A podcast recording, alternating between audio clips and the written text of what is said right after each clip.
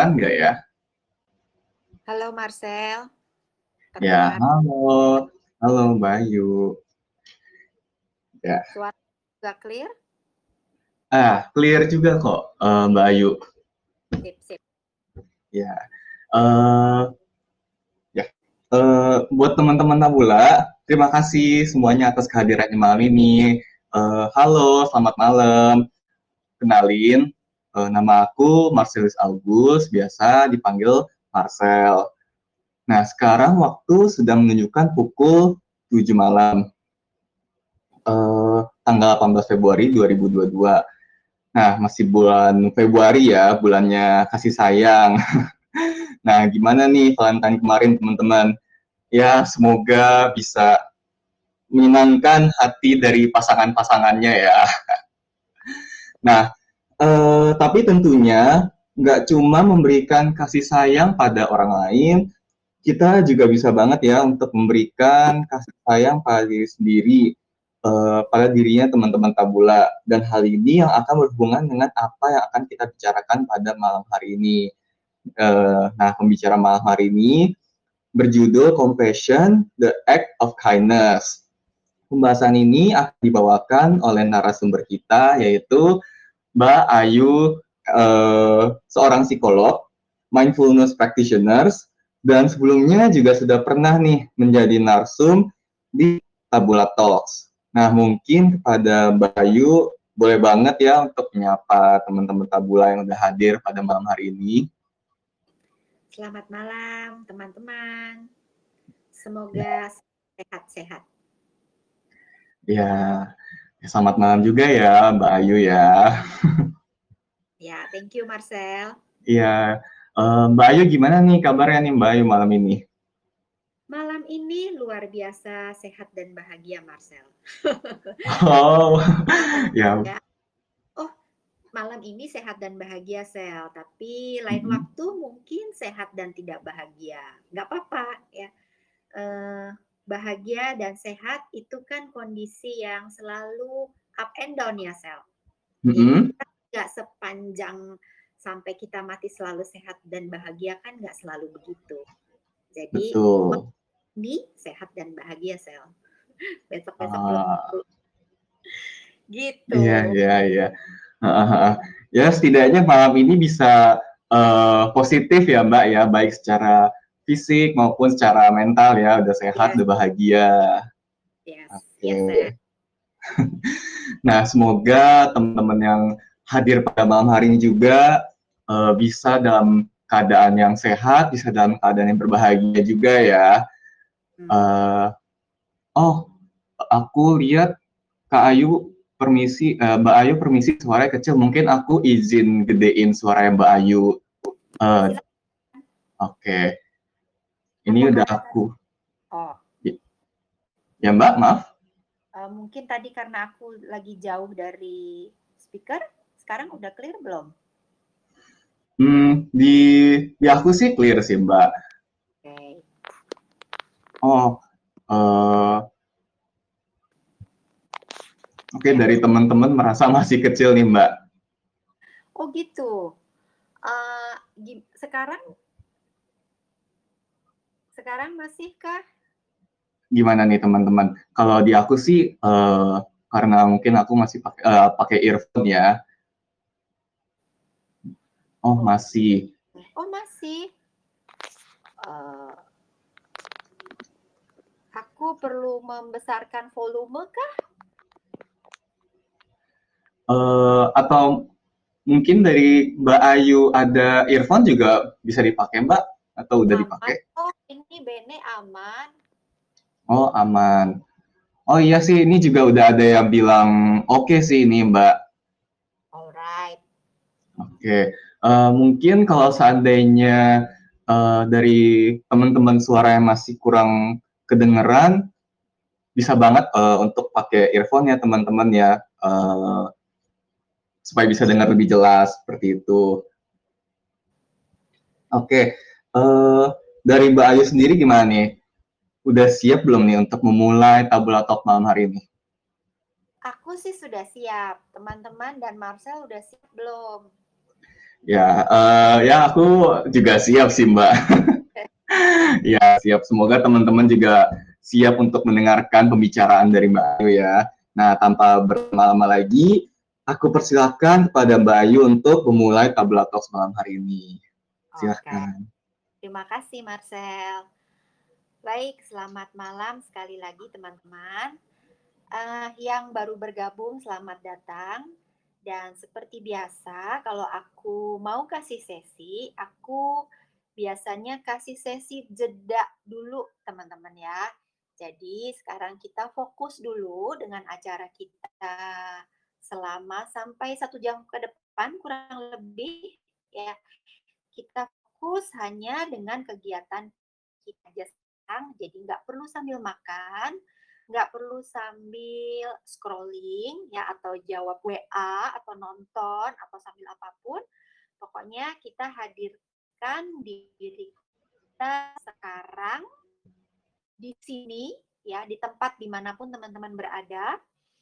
Uh, kita usahakan untuk uh, melakukan uh, berkenalan ya atau berbicara atau menyapa diri kita sendiri sebelum kita mulai menyapa orang ya itu salah satu uh, caraku untuk tetap sehat dan bahagia. Nah, jadi sekarang teman-teman silahkan ambil cermin ya atau yang paling mudah ambil handphonenya, uh, buka kamera, foto selfie sekarang atau foto selfie yang udah ada ya atau yang ada di sekeliling deh. Foto yang ada di sekeliling teman-teman nggak perlu bikin foto lagi. Tapi siapa tahu di mejanya ada fotonya sendiri boleh diambil. Ya sekarang kita akan mulai untuk uh, berkencan dengan diri kita sendiri ya. Teman-teman sekarang aku mau mulai uh, sesinya. Silahkan teman-teman pandangi wajah teman-teman yang ada di cermin scan dari atas ke bawah, ya dari poni, dahi, kedua alis, kedua mata, hidung, amati saja, terima saja apa pun yang teman-teman miliki saat. Mungkin pipi yang cabi atau pipi yang putih amati saja mulut dan keseluruhan wajah.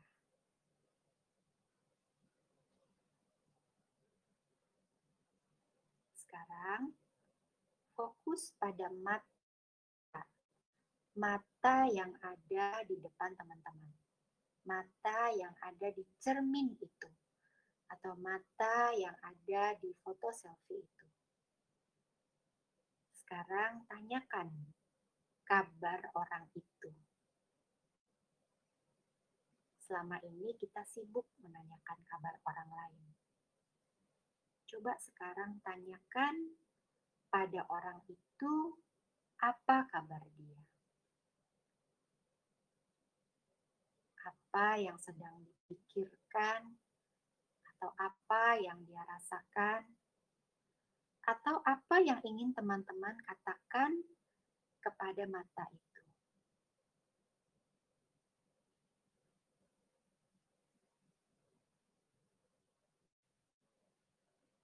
Aku kasih waktu hening sejenak. Sekali lagi untuk teman-teman mengatakan atau menceritakan apa pun yang teman-teman ingin lakukan kepada orang yang ada di depan itu.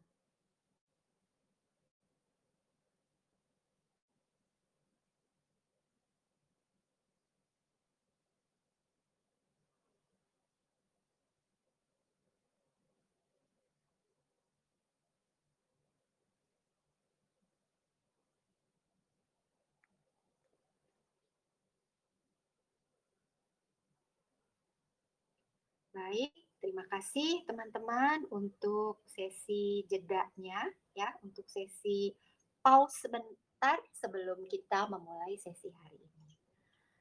Alright, apakah ada yang mau uh, komen dulu atau mau sharing dulu? feel free ya untuk uh, tulis di kolom chat. Oke, okay. Iya. ya. Marcel, aku Mm-mm. langsung mulai aja atau gimana? Atau kamu mau uh, menyapa dulu yang lain? Hmm, uh, mungkin kalau misalnya dari aku boleh kali ya Mbak. Uh, kita tunggu bentar gitu. Siapa tahu ada yang mau kasih komen gitu sambil mungkin aku juga boleh kali ya uh, kayak ngasih tahu apa sih yang aku rasakan setelah melakukan yang barusan Mbak Ayu uh, boleh, boleh. ini ya. nah kalau dari aku nih uh, ngerasa jadi lebih apa ya mungkin kalau bisa dibilang jadi lebih mindful ya sama diri sendiri jadi berasa uh, sadar dengan keadaan aku karena mungkin kayak kan aku kuliah gitu ya uh, dan ada kegiatan-kegiatan yang lain gitu kegiatan organisasi uh, dan jadi aku juga jadi suka lupa gitu menanyakan kabar dari diri aku gitu. Nah dengan tadi Mbak Ayu ini membuat aku jadi lebih uh, sadar dengan apa yang lagi aku rasain nih pada malam hari ini kayak gitu. Ya ya terima kasih Marcel Nah, kita sambil nunggu teman-teman yang lain ya. Oh, ada respon nih. Saya merasa insecure sama diri sendiri, rasa kurang dalam dalam segala hal. Oke, okay, terima kasih Aidil uh, responnya. Nanti mm -hmm. kita bahas ya self compassionnya. Uh, dan ini Aidil ini adalah salah satu cara ya untuk kita punya belas kasih dengan diri kita sendiri ya compassion kan artinya uh, belas kasih. Jadi self itu belas kasih terhadap diri kita sendiri. Ya, nanti aku akan explore lagi nih. Sedikit aja kita ngomongin teori. Uh, mudah-mudahan dengan sedikit materi ini teman-teman juga bisa terbantu ya Sel ya. Dan mm -hmm. kita di akhir sesi kita juga akan latihan lagi. Gitu. Jadi diawali dan ditutup dengan sesi latihan. Oke. Okay. Uh, nah, sambil menunggu respon teman-teman ya, Sel ya. Mm -hmm. Aku mau cerita sedikit dulu apa yang disebut dengan self compassion. Mm -hmm. Boleh banget. Ya, oke. Okay. Self compassion. Uh, self itu ke diri sendiri, kemudian compassion for others itu ke orang lain. Nah, bedanya di situ udah jelas lah ya dari uh, dari kata-katanya pun udah jelas. Yang penting sekarang dari self compassion itu adalah penerimaan ya, sikap terbuka terhadap plus minusnya kita ya atau apa pun yang terjadi dalam hidup kita. Uh, kita menderita, kita sedih, kita bahagia, kita kesel, pokoknya kita pahamin diri kita apa adanya. Jadi menerima diri, uh, tanpa menghakimi terhadap kekurangan dan kegagalan, nah itu adalah uh, ciri dari self compassion. Itu yang paling gampang deh ya. Nah, sekarang aku mau ngasih contoh nih. Ya, teman-teman mungkin masih ada yang kuliah ya. Ada yang misalnya kuliah habis dapat nilai jelek. Terus orang yang penuh compassion atau mahasiswa yang penuh compassion, dia paham bahwa suatu saat hidup kita tuh bisa juga kok gagal. Ya, kegagalan adalah hal yang wajar terjadi dalam hidup kita. Jadi kita nggak perlu menghakimi bahwa kita ini bodoh. Ya, jadi kata kuncinya nih ya teman-teman ya, non-judgmental atau tidak menghakimi. Ya, kita perlu bersifat netral. Itu contoh untuk uh, mahasiswa. Contoh misalnya teman-teman di sini yang uh, udah kerja, uh, apalagi kalau kerjanya masih baru nih, dimarahin sama atasannya karena uh, salah gitu atau melakukan presentasi hasilnya buruk misalnya. Ini juga sesuatu yang wajar ya pasti kita pernah ngalamin sebagai manusia. Jadi ingat sekali lagi ya teman-teman non judgmental atau tidak menghakimi bahwa aku ini nggak cocok di perusahaan ini, aku ini nggak cocok di kerjaan ini, aku tuh uh, bos aku tuh nggak suka sama aku. enggak ya teman-teman ya. Jadi tidak perlu menghakimi. Ingat, unsur pertama dari self compassion adalah tidak menghakimi ya atau bersifat netral. Kalau di teori namanya self kindness. Jadi berbaik hati terhadap diri sendiri. Marcel, sejauh ini suara aku clear nggak ya? Kalau dari aku sih Mbak, karena aku pakai earphone, uh, jadi suaranya langsung masuk gitu Mbak ke telinga. Ya, teman-teman boleh back ya, suaraku cukup clear atau enggak. Oke ya, hmm. jadi kata pertamanya adalah, kata kunci pertamanya adalah self kindness atau berbaik hati terhadap diri sendiri. Oke, thank you Athena. Clear ya? Oke, itu yang pertama ya, ingat teman-teman ya, tidak menghakimi. Jadi buk aku uh, aku bodoh, aku nggak cocok, aku jelek, aku gemuk. No, ya. Uh, itu yang pertama. Lalu uh, nanti aku baca chatnya nanti ya setelah ketiga unsurnya aku ceritakan. Yang kedua, unsur kedua adalah common humanity. Common kan artinya biasa, ya. Humanity, uh, human, manusia. Jadi common humanity bisa diartikan bahwa ini adalah sesuatu yang biasa dialami oleh manusia. Ya, jadi kegagalan-kegagalan kita, keburukan kita dalam tanda kutip ya, itu adalah sesuatu yang wajar yang dialami oleh setiap manusia, bukan hanya kita sendiri. Orang lain juga akan mengalami hal yang sama. Mungkin bentuknya berbeda atau waktunya yang berbeda. Ya, setiap orang bisa jadi pernah dapat nilai D atau E misalnya ya. Kalaupun tidak di semester ini, di semester depan. Kalaupun tidak di semester depan, mungkin waktu SMA. Kalaupun tidak SMA, mungkin waktu kerja. Ya, jadi eh, kegagalan itu pasti terjadi, teman-teman. Ya, bentuk dan waktunya yang beda-beda. So, kita tidak sendiri. Ya, it's common humanity. Jadi kalau tadi nih contoh yang tadi ya kegagalan uh, di nilai, gitu.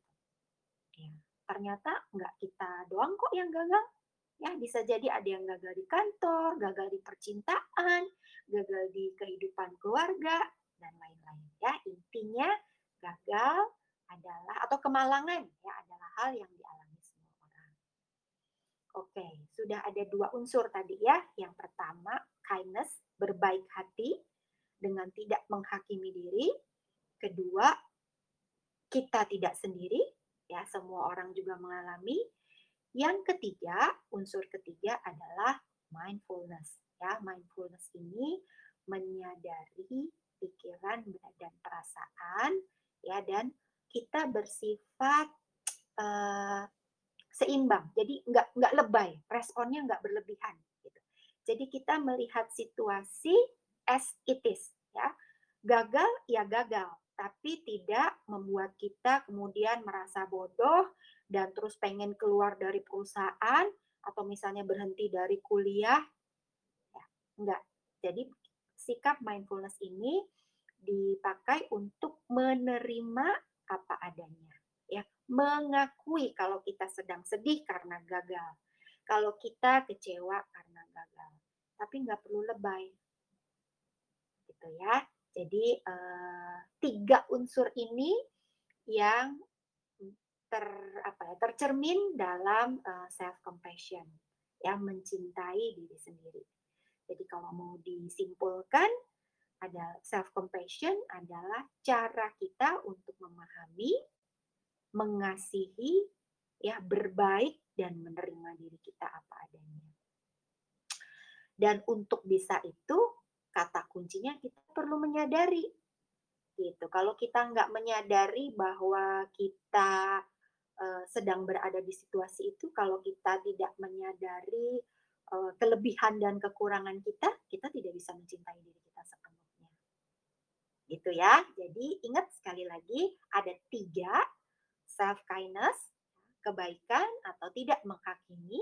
Kedua itu dialami oleh semua orang dan ketiga, berusahalah untuk bersikap mindfulness atau uh, netral, tidak melebih-lebihkan, ya, menerima kenyataan apa adanya. sini dulu ya, self compassion nih sebelum ngomongin compassion for others. Aku lihat respon yang teman-teman di sini ya Sel ya. Boleh banget. Boleh banget. Oke, ini dari tadi Ideal udah komen ya. Ada rasa insecure sama diri sendiri. Insecure, nah rasa kurang dalam segala hal. Ada Dinda e, merasa hal yang saya lakukan tidak lagi menarik dan merasa tidak lagi ingin mengikuti apa pun. Ani lebih merasa bisa memahami diri. Sejauh ini nggak pernah nanyain kabar sendiri. Ah, oke. Okay. Ya, ini tadi respon dari ngelihat cermin ya, nih ya. Jadi perlu untuk menanyakan kabar diri sendiri. Ya, catatan uh, aku ya teman-teman ya ingat nih, kalau kita naik pesawat, kita kan perlu pasang masker ke diri sendiri ya sebelum pasang masker ke orang lain. Nah, ini juga gitu kita perlu tanya kabar diri kita dulu nih sebelum nanya kabar ke orang lain ya. Jadi cek dulu, cek cek kondisi uh, emosi hari ini, emosi pikiran itu apa, apa yang sedang kita alami. Oke, sama sih saya merasa insecure sama diri sendiri. Kok aku nggak kayak mereka ya, nggak pernah dibully masalah fisik, apalagi muka. Bukan masalah nggak bersyukur sih, tapi lebih kenapa? Sama-sama ia juga se aku juga sering bilang sama diri sendiri kenapa sih aku bukan orang lain? Oke nah lagi insecure dan sering membandingkan. Nah ini ya ada kata kuncinya sebenarnya salah satu cara ya salah satu cara untuk punya self compassion adalah tidak membandingkan diri dengan orang lain percayalah teman-teman setiap orang punya their own battle punya permasalahannya sendiri-sendiri. Kita aja yang nggak tahu. Itu percaya deh ya, setiap orang ngalamin itu kok. Kadang-kadang uh, gini ya, kita merasa, oh aku kok nggak kayak orang itu ya, orang itu kayaknya hidupnya A, B, C, D, F, G, H, I, J. Sementara si orang yang kita omongin itu pun bisa jadi iri juga sama kita. Kok aku nggak bisa ya kayak si ini? Jadi sebenarnya uh, kita saling mengagumi kok satu sama lain, ya, saling iri-irian. Ya. Nah, gitu teman-teman. Ya, jadi mari kita memberi uh, kesempatan untuk diri kita menyayangi diri kita sendiri, berbaik hati terhadap diri sendiri. Itu dengan apa? Itu tadi ya, nggak kasih judgement, uh, kita percaya bahwa orang lain mengalami hal yang sama, percaya deh, ya setiap orang pernah mengalaminya. Waktu dan bentuknya yang beda-beda. Gitu. Oke. Okay. Uh, ada anak nih lagi sedih karena masih belum juga lulus kuliah dan ada-ada aja gitu masalah yang bikin ditundanya wisuda. Oke. Okay. Nah, ini anak bisa masuk ke unsur yang ketiga, Nek, ya sadarin aja bahwa kamu sedang merasa sedih ya sedang merasa sedih lain waktu bisa aja nggak sedih ya apalagi nanti kalau udah wisuda udah lewat tuh ya jadi masa sedih ini kita sadarin kita akuin nggak perlu ditolak ya nggak perlu ditutup tutupin bahwa aku oke okay kok nggak perlu sadarin aja bahwa kita sedang sedih dan nikmati aja masa-masa itu. Kalau perlu menangis, menangislah. Ya karena menangis itu obatnya sedih. Gitu. Jadi kalau memang sedih, nangis aja nek, nggak apa-apa. Ya biar lebih lega. Oke, okay. so far so good, Sel. Sampai sini, Sel. Wah, so good banget, Mbak. Sangat uh, sangat menjelaskan ya kalau misalnya dari aku ya. Uh, ya mungkin kalau mungkin aku coba ngejelasin dari apa yang aku tangkap dulu kali ya Mbak ya. Iya. Nah jadi uh, dari aku tangkap nih uh, tadi kan Mbak Ayu ngejelasin tentang self compassion dia tuh ada tiga unsur. Uh, ada self kindness uh, yang kata kuncinya adalah tidak menghakimi. Kemudian hmm. ada common humanity uh, menganggap bahwa yang dirasakan oleh kita itu juga sebenarnya orang lain juga ngerasain gitu dan dan mm, dan mindfulness yang berarti uh, mencoba untuk uh, dari aku tangkep nih nggak melebih-lebihkan apa yang lagi kita alami seperti yes. itu. Hmm. Nah, hmm. Uh, jadi kurang lebih self compassion itu dari aku tangkep adalah berbuat baik pada diri sendiri gitu ya Mbak ya atas hmm. mungkin kegagalan atau kelemahan yang ada pada diri kita ini sekarang ini. Iya. 100 sel. Berasa jadi kuliah ya Mbak Ayu ya. eh iya baik kuliah ya ini bukan kuliah 2 SKS ya teman-teman ya. Jadi kalau mau diskusi, aduh aku dengan senang hati. Oke, okay. hmm. Sel, ini kayaknya ada yang nih Sel. Mm -hmm. hmm. Uh, aku bacain. Uh, mungkin lebih baik kalau pertanyaannya di ini ya Mbak ya di akhir gitu Mbak. Oh gitu, oke. Okay. Uh, oh. Jadi sekalian uh, semuanya gitu. Jadi mungkin buat Kak Anastasia uh, sehabis ini untuk dijawabin pertanyaannya. Siap, siap, Sel. Ya, ya. Oke. Okay. Ya. Gak apa-apa, nanti kalau itu ingetin ya, Sel ya, untuk kita oh. balik lagi pertanyaan. Ya, Oke, okay, betul. Siap. Lanjut ke tadi kan kita bicara self compassion. Jadi artinya si tiga unsur tadi kita terapkan ke diri kita sendiri. Ya, sekarang compassion for others itu gampang ya sesuai judulnya kita kasih compassion ke orang lain dengan tetap tiga unsur itu tadi, sel. Jadi kita tidak menghakimi orang lain. Itu yang unsur pertama tadi ingatkan self kindness Uh, misalnya ya ada teman kamu yang hmm, apa ya uh, membuli dalam tanda kutip ya membuli kamu. Uh, coba lihat kita nggak uh, menghakimi dia bahwa ih lu tuh orangnya nyebelin ya, lu kok jahat sih sama gue. Itu namanya udah menghakimi ya, udah ngasih label gitu ke orang itu. Coba kita lihat di balik itu apa sebenarnya yang terjadi sama diri dia. Ya kita kasih belas kasih kita sama orang lain. Kita coba tempatkan posisi kita ke orang lain. Ya mungkin dia sendiri punya problemnya tersendiri. Gitu. Jadi misalnya ada orang yang uh, ngatain aku bodoh, ya misalnya Terus uh, aku berusaha melihat dari sisi dia. Kenapa dia menganggap aku bodoh? Mungkin sebenarnya itu adalah uh, dia dia iri gitu sel sama aku. Karena dia iri, mm -hmm. uh, mekanisme pertahanan diri dia adalah dengan menyerang aku. Ya adalah mengatakan aku bodoh. Gitu. Jadi aku bukan kesel lagi sama orang itu. Aku justru punya compassion aku justru uh, bukan hanya kasihan ya kasihan is satu hal tapi lebih dari itu aku justru punya keinginan untuk membantu dia keluar dari masalahnya dia. Ya jadi kita uh, punya hati yang seluas samudra. Tapi perlu diawali dengan itu tadi yang pertama tidak menghakimi. Ya jadi itu yang pertama dulu. Kepada orang lain pun kita tidak menghakimi lalu sifat yang kedua tadi ya.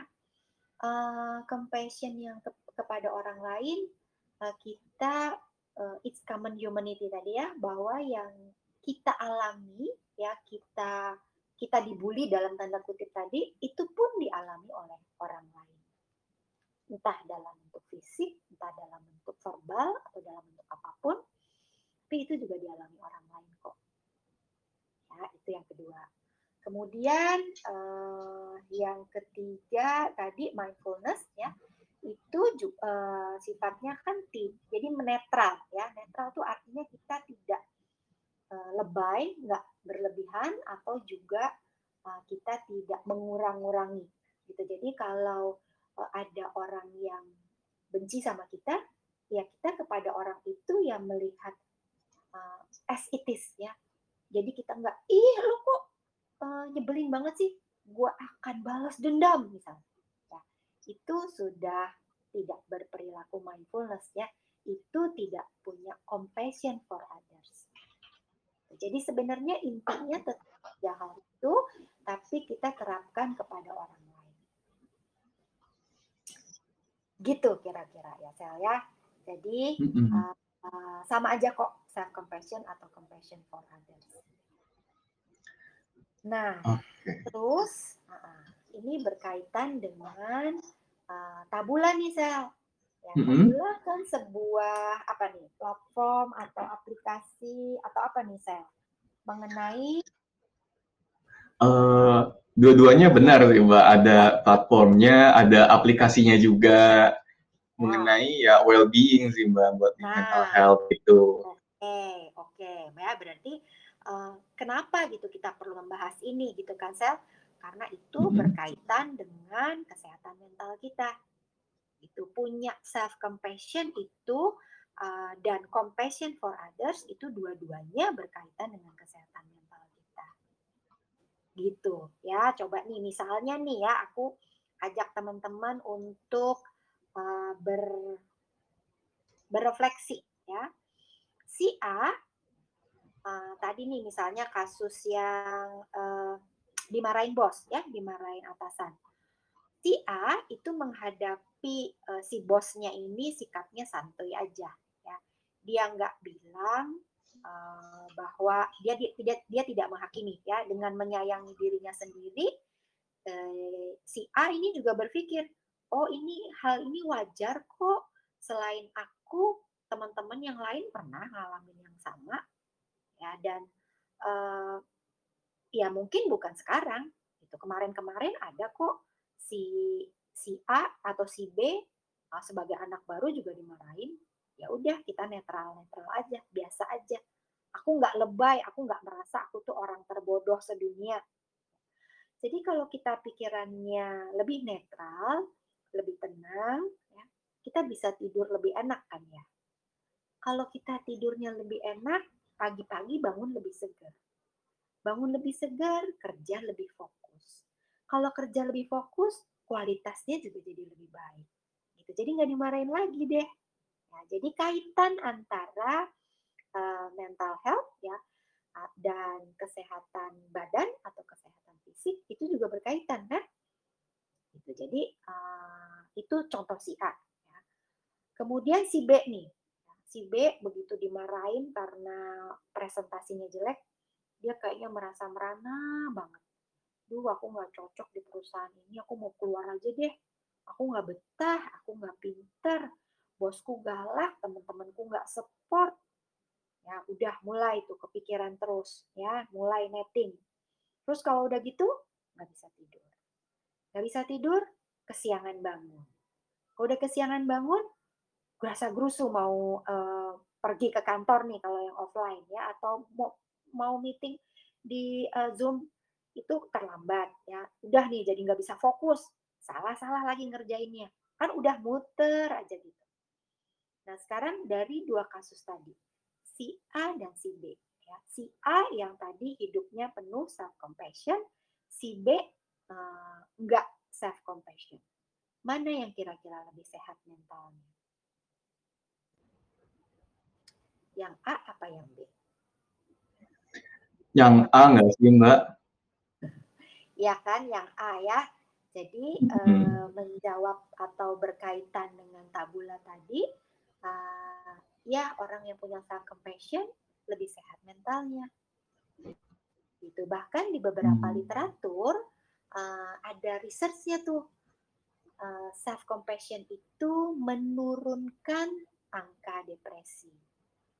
Gitu. Jadi kalau menurunkan angka depresi uh, anxiety atau kecemasan, depresi, stres itu kan terkait dengan kesehatan mental ya. Jadi kalau di salah satu aspek menurunkan depresi berarti self compassion ini berkaitan atau meningkatkan uh, kesehatan mental kita. Gitu, Sel. Oke, mantap sekali Mbak Ayu penjelasannya. nah, Uh, mungkin dari aku mau coba ini ya jelasin sepenangkapan aku dulu nih, Mbak Ayu. Ya, benar. Uh, uh, nah, uh, kalau tadi sebelumnya self compassion udah, uh, sekarang tuh compassion for others. Sebenarnya itu uh, sama aja seperti self compassion, cuman uh, ini tuh ditujukan untuk orang lain. Yang bahkan sebenarnya tuh unsur-unsurnya pun juga sama gitu ya self kindness uh, terus ada mindfulness dan satu lagi ada common humanity ya uh, yeah. Mbak Ayu ya nah hal ini tuh juga berpengaruh banget nih sama kesehatan mental kita yang bahkan tadi juga ada penelitiannya ya Mbak ya uh, menurunkan symptoms dari depresi ya Mbak ya yes ya yeah. oke okay. nah Uh, kalau misalnya nih Mbak, kan tadi udah ada uh, unsur-unsur yang sama gitu ya antara self compassion dan compassion for others. Nah, hmm. berarti seandainya kita udah punya self compassion nih, udah punya tiga unsur itu, uh, otomatis kita akan jadi punya compassion for others juga gimana nih Mbak? Wah, ini pertanyaan yang menarik nih Sel. ya, apakah otomatis apa enggak? Nah, Uh, untuk menjawab itu, Sel, aku mengacu -hmm. ke ada dua pendapat, Sel. Ya, ada okay. yang bilang, uh, ada yang bilang uh, si Christine Neff ini penulis self compassion itu bilang sama aja kok self sama comparison ya itu seperti satu paket gitu. Jadi artinya kalau dia kalau kita punya self compassion berarti punya compassion for others. Gitu ya. Jadi ini ada ada tokoh pertama yang mengatakan ada tokoh kedua ya seorang peneliti di Belanda, dia meneliti ternyata orang yang punya compassion to others nggak selalu punya self compassion ya dan juga sebaliknya. Jadi ini seperti dua hal yang terpisah gitu. Jadi nggak otomatis artinya sel. Nah, hmm, penelitian hmm, okay. itu menunjukkan bahwa lebih banyak orang yang compassion ke orang lain daripada self compassion. Nah, sepertinya ini kalau aku melihat di klien-klien aku ya Sel ya, uh, di Indonesia pun banyak yang gini nih. Ya banyak yang artinya care sama orang lain.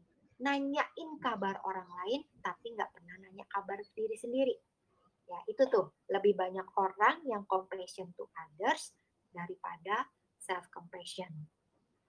Kalau self compassion tadi pengaruhnya ke mengurangi depresi, ya jadi lebih uh, less negative emotion. Ya.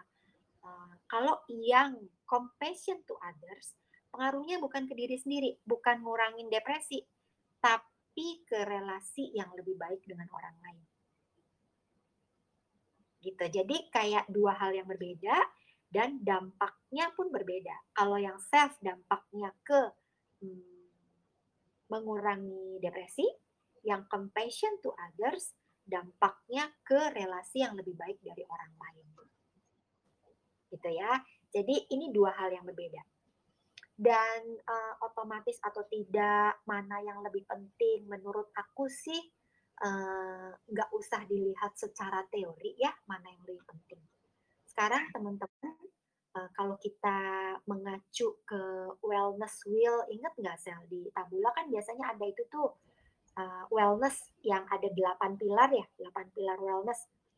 Itu kan mm -hmm. ada juga uh, salah satu aspeknya dari wellness adalah relationship yang bagus dengan orang lain. Gitu. Jadi artinya compassion for others pun akan mempengaruhi kesehatan mental kita bukan hanya uh, jadi kesehatan mental itu bukan hanya disebabkan oleh berkurangnya depresi, tetapi juga uh, relasi yang baik dengan orang lain itu juga berpengaruh terhadap kesehatan mental kita. Gitu. Dan mana yang duluan? Harus self compassion atau uh, compassion for others? Ya, jadi kayak telur sama ayam ya, Sel ya. Dua-duanya dua-duanya perlu ya. Dua-duanya penting dan dua-duanya saling berhubungan. Gitu ya. Jadi sekali lagi eh, nggak uh, perlu dipusingin ya yang apakah itu otomatis apa enggak apakah itu uh, yang mana yang lebih penting gitu. pokoknya self compassion berpengaruh kepada personal well being ya atau kesehatan mental Sementara compassion berpengaruh pada relasi kita. Nah, kalau kita perhatikan, mungkin nggak sih kita cuma memperhatikan kesehatan mental diri tanpa memperhatikan kesehatan, uh, tanpa memperhatikan relasi orang ke orang lain? Kan enggak. Ya, pribadi yang sehat juga bisa berpengaruh kepada relationship kita. Gitu. Gitu ya, hmm. Sel ya. Jadi miliki saja dua-duanya. Oke. Okay. Passion for others. Oke, okay, gitu. jelas sekali ya. Oke. Okay. Hmm, hmm, jelas banget Mbak Ayu bahwa uh, dua-duanya tuh penting ya dimiliki ya uh, compassion for others sama self compassion. Uh, hmm. Kita nggak usah terpaku banget lah ya sama teorinya ya Mbak Ayu ya. Ya, iya penelitiannya, hmm. yang praktis-praktis aja gitu saya. Oke. Okay.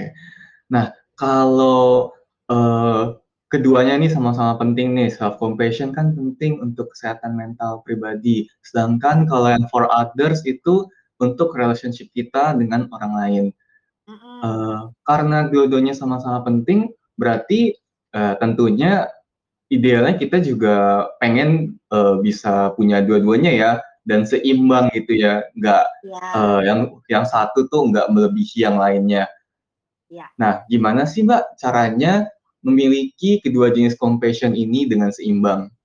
Oke, nah kalau seimbang, sel uh, tiap orang kan beda-beda. Ya. Kalau seimbang kan kesannya ada self, uh, ada ke self, ada ke others ya. Dan mm -hmm. yang mana yang lebih tinggi selama ini di aku, misalnya ya, misalnya di aku mungkin self-nya, di Marcel mungkin comparison for others.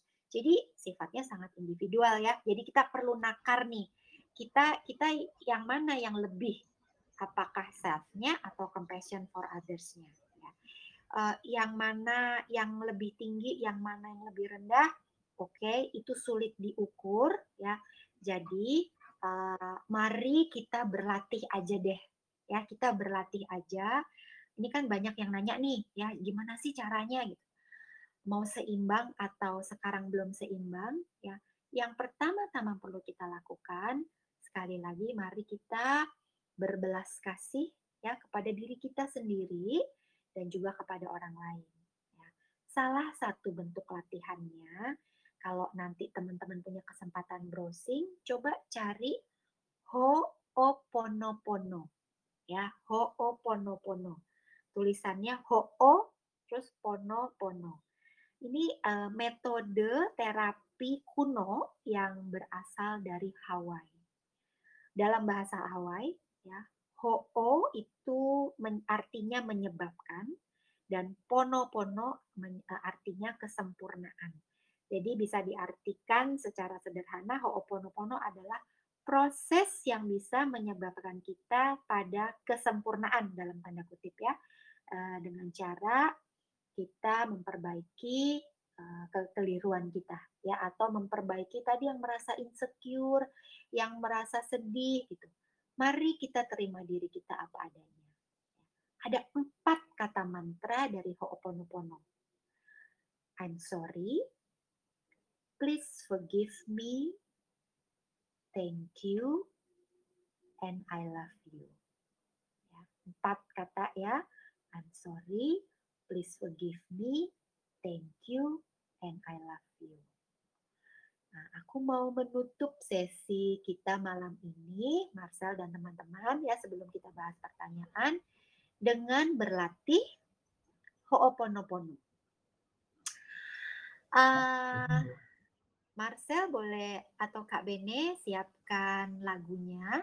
Ya teman-teman nanti bisa juga browsing cari di YouTube lagunya Ho'oponopono siapkan lagi foto yang tadi ya atau cermin yang tadi atau kalau nggak ada boleh tutup mata aja dan visualisasikan atau bayangkan eh, teman-teman uh, duduk di depan Anda sendiri ya. Jadi kita seperti melihat cermin.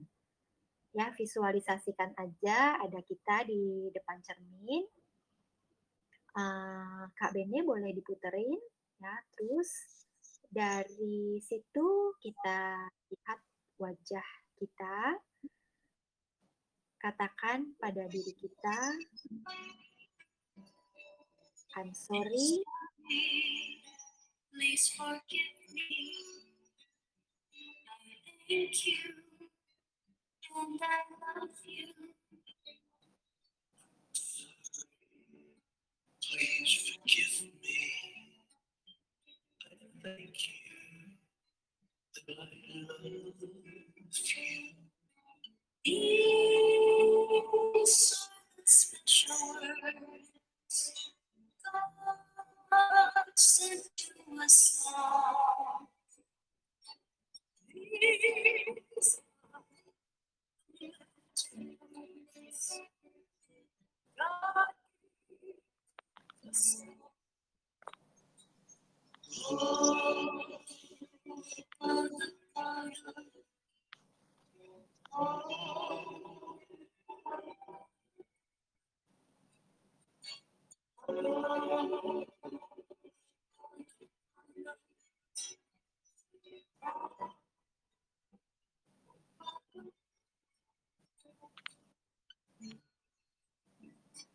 kita bisa juga hadirkan orang yang kita tidak sukai. Ya, kita visualisasikan lagi, bayangkan orang itu ada di depan kita. Dan kita katakan, I'm sorry, please forgive me, I thank you, and I love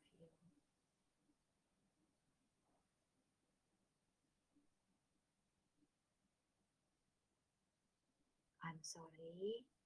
Please forgive me. Thank you. And I love you. I'm sorry. Please forgive me. Thank you. And I love you. Baik, terima kasih uh, Kak Bene, Kak Marcel.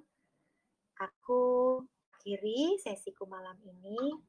Semoga semuanya sehat dan berbahagia. Ya, aku kembali ke Marcel untuk Q&A ya, Sel. Silakan. Ya, oke. Okay. Uh, eh, mungkin kalau misalnya untuk teman-teman yang pengen coba dengar lebih dalam lagi gitu ya, uh, itu udah ada judulnya ya. Bagi teman-teman yang mungkin bingung harus uh, ketik apa nih di YouTube gitu ya udah ada liriknya juga gitu. Kalau misalnya pengen coba dengar lebih dalam mau coba uh, latihan tadi ya kalau misalnya tadi Mbak Ayu bilang ya. Yes. Uh, uh. sambil mau tidur. Ya bisa juga tuh ya uh, lagu pengantar tidur ya Mbak ya. Oleh nah uh, sekarang karena dari Mbak Ayu juga udah selesai penyampaian uh, sharingnya sekarang kita buka sesi untuk Q&A-nya. Nah, uh, tadi udah ada pertanyaan nih dari Kak Anastasia Sita. Kak, tanya dong, kadang kita mencoba menjustifikasi perilaku orang lain yang negatif ke kita. Contoh, oh ya, yeah, they're dealing their own issue, makanya mungkin mereka berperilaku demikian. Apakah ada batasan antara kita tuh terlalu menjustifikasi dan memaklumi orang lain sama kita lewat batas sih sama self love kita. Mm-hmm. Oke, okay. nah, jelas. Uh, Ya, ya. Jadi uh, kita kayak coba merasionalisasi ya orang ini uh, berperilaku negatif ke kita tuh karena ABCDFG gitu ya, mungkin karena ABCDFG. Jadi kita seperti membuat asumsi Ya, padahal belum tentu juga asumsi kita itu benar. Ya, jadi uh, eh,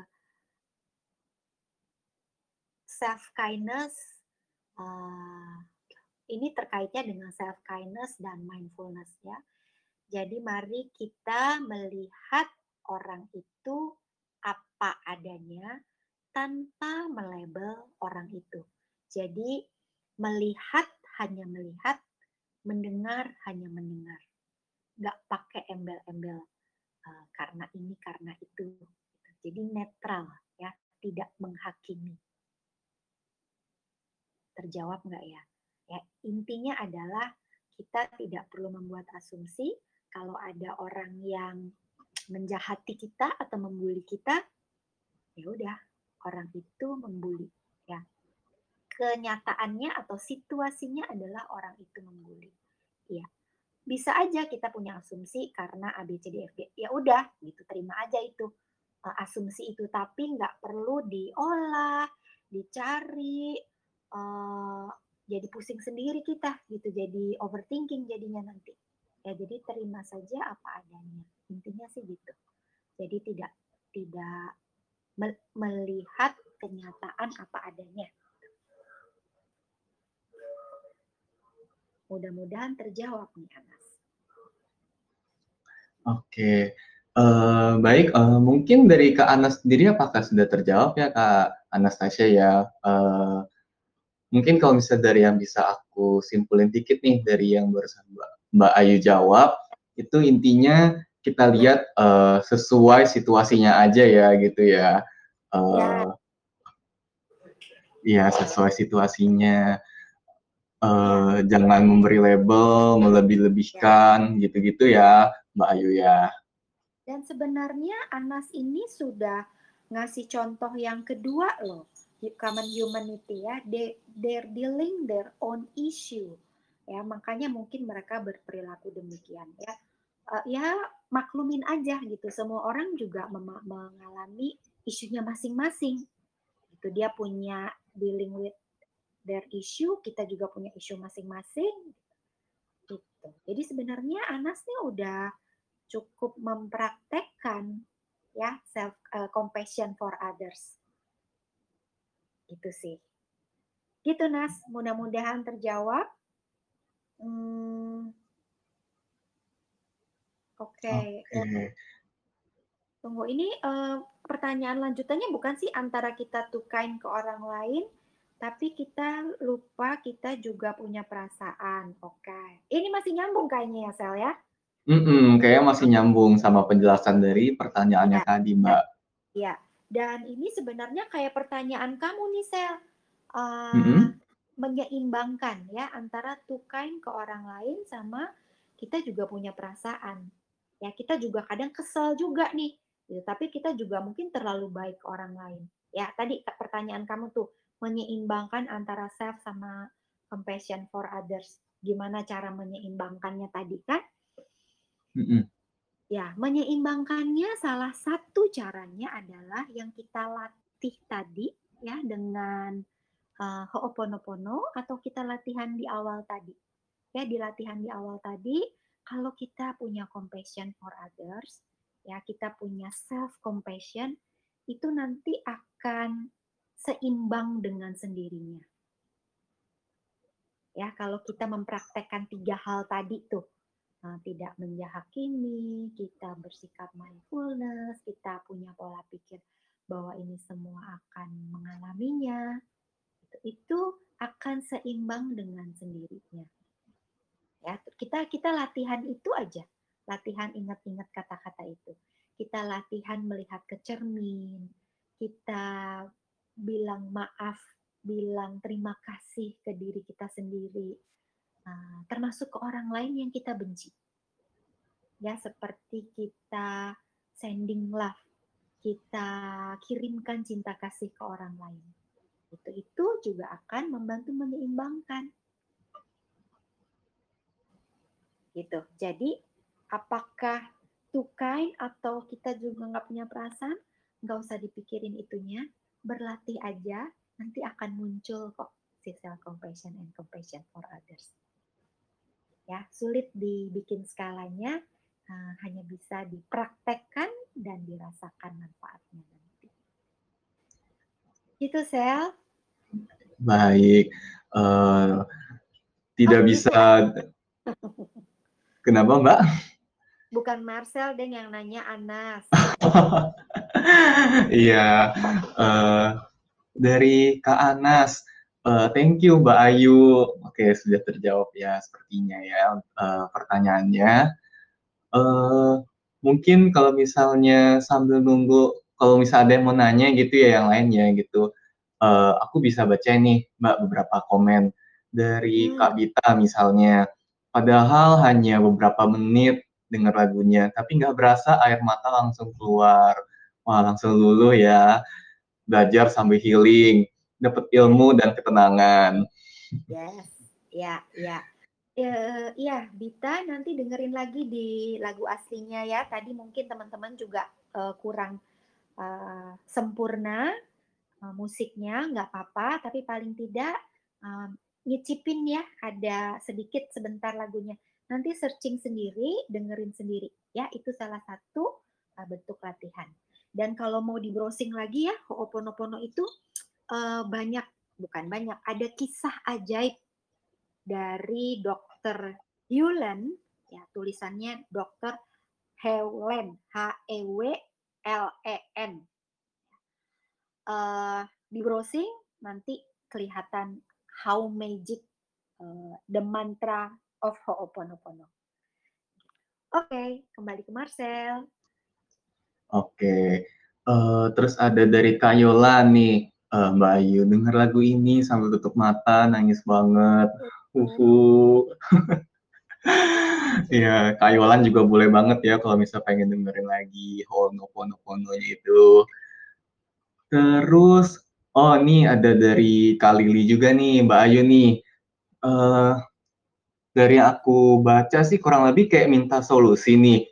Kalau kalian sendiri mau uh, nanya langsung nggak nih ke Mbak Ayu? Mungkin bisa kalau misalnya mau itu di raise hand dulu, nanti aku langsung loud speak kalau mau nih.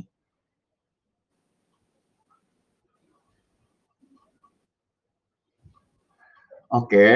uh, eh, belum ada tanggapan, jadi mungkin aku baca dulu aja lagi di fase sedih, stres dan dihantui rasa ketakutan setiap harinya karena mata kuliah yang mulai susah-susah dan tambah lagi dosennya yang galak-galak. Jadi selalu overthinking kalau nantinya nggak bisa ngikutin kuliahnya. Boleh minta solusinya kak biar tetap tenang dan semangat ngejalaninnya. Oke. Gimana tuh Mbak Ayu? Nah, aku seneng nih, Sel. Pertanyaannya adalah biar tetap tenang ya dan okay. semangat janinnya. Karena aku nggak bisa bantu uh, Lili untuk jadi lebih pintar ya atau bantu Lili untuk uh, mendapat nilai A nggak bisa ya karena aku bukan dukun ya dan jadi yang bisa aku bantu tadi ya seperti uh, keinginannya Lili untuk tetap tenang karena begitu nanti Lilinya tenang ya terus ya kalau udah tenang nggak uh, takut dan kalau nggak takut ya bisa uh, belajar lebih tenang. Kalau belajar berarti kan ilmunya jadi dapat. Kalau ilmunya dapat, ya nilainya akan jadi lebih baik. Kalau nilainya lebih baik, nggak takut lagi, muter gitu kan, uh, dan uh, seperti efek domino. Nah, jadi gimana supaya tetap tenang? Lili uh, bisa lakukan tadi yang kita di awal latihan di awal tadi ya, kita lihat cermin, lihat diri kamu sendiri, terus katakan sama diri Lili yang ada di cermin itu. Aku bisa tenang. Saat ini aku sedang merasa takut. Tapi aku bisa tenang. Ya, itu kamu bilang begitu, Li, ke foto selfie kamu atau ke cermin kamu atau kamu bayangkan ke diri sendiri. Nah, jadi pertama, Li, yang kamu perlu lakukan adalah accept dulu ya terima dulu li. Uh, Lili kamu ngomong nih sama si Lili yang ada di cermin. Lili aku tahu kamu lagi cemas. Aku tahu kamu lagi takut.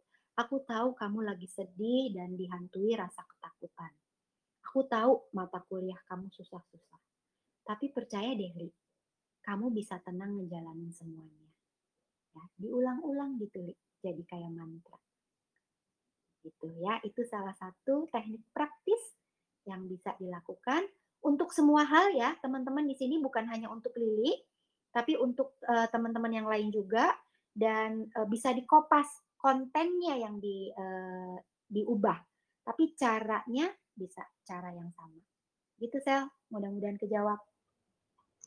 Oke, ya bagi Kalili moga-moga kejawab ya. Jadi uh, tetap juga bisa dengan ini ya mencoba empat mantra itu tadi ya uh, Mbak Ayu ya. Nah uh, mungkin uh, aku bacainnya satu pertanyaan terakhir ya sebelum kita menutup uh, tabula talk malam hari ini dari Kak Bita nih. Uh, Mbak Ayu, aku mau tanya, seberapa pentingkah mengasihi diri sendiri dan kenapa aku selalu menepis diri dan bilang kalau nggak ada waktu untuk menangis padahal keadaan yang asli hancur banget. Hmm. Mungkin Kak Bita uh, pengen cerita secara langsung gitu? kalau mau aku boleh allow to speak, uh, di raise hand dulu aja.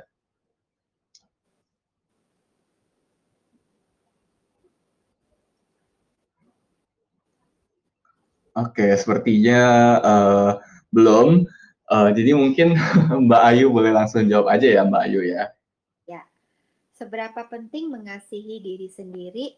Uh, tadi kaitannya kan dengan kesehatan mental ya, Sel ya dan teman-teman dan Bita.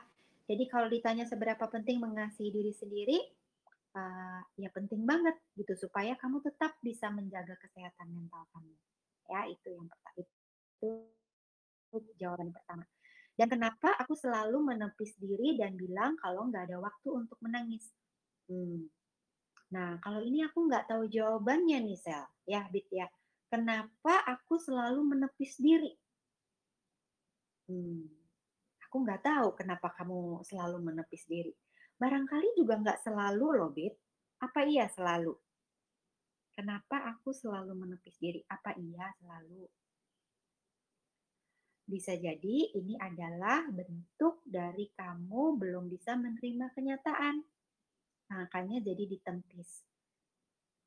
Ya, barangkali. Jadi ini hanya asumsi aku. Gitu. Coba bisa dieksplor lagi kenapa kamu uh, hindari kata selalu ya. Kenapa kamu menepis diri dan bilang nggak ada waktu untuk menangis. Mungkin belum berani melihat kenyataannya.